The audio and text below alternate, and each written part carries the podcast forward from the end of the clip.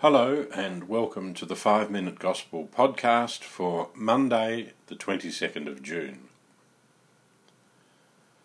Do not judge, and you will not be judged, because the judgments you give are the judgments you will get, and the amount you measure out is the amount you will be given.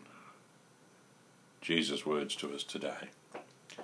Recently, We've been reading from gospel passages that come from Jesus' Sermon on the Mount.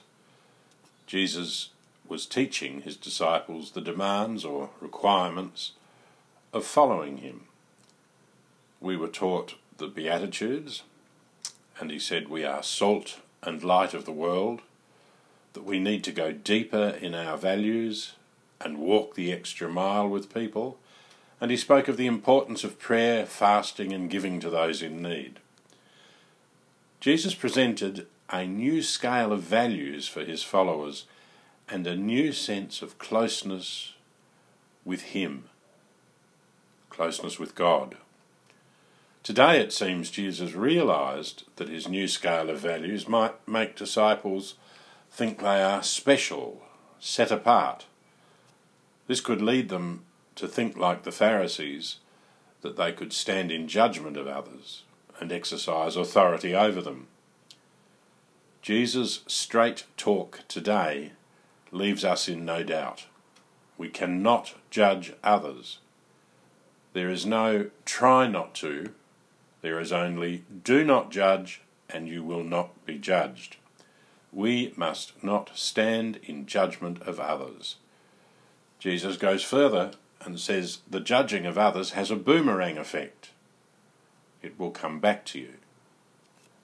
The judgments you give are the judgments you will get. And the amount you measure out, he says, is the amount you will be given. Again, this is straight talk. If we harshly judge others, we will be harshly judged ourselves. We'll get what we give. It's easy, isn't it, to look at someone else and see their faults and their failings. Even the smallest problems seem to stick out and be glaring. Jesus shows us his awareness of this when he says, Why do you observe the splinter in your sister or brother's eye and never notice the log in your own? Then he challenges us. Hypocrite, he says. Take the log out of your own eye first, and then you'll see clearly enough to take the splinter out of your brother or sister's eye. Today, Jesus says to you and me that we need to look in the mirror and see our own faults first. If we don't, we're hypocrites. When we recognise our own faults, we're less likely to stand in harsh judgment of the faults of other people we come to realise that we, like them, have our faults, our failings. We come to realise that we need the love, mercy, and forgiveness of God just as much as anyone else, and as much as the people against whom we're likely to stand in judgment. Pope Francis says that Jesus is mercy made flesh, mercy made visible. He makes it possible for us to see something that cannot be seen the endless love, mercy, and forgiveness of God. Today's Gospel is straight talking. It's a reminder that Jesus calls us to follow his example and become mercy made flesh ourselves. We are to show the endless mercy of God to everyone, even those we do not like, those who annoy us, and those who we are tempted to judge.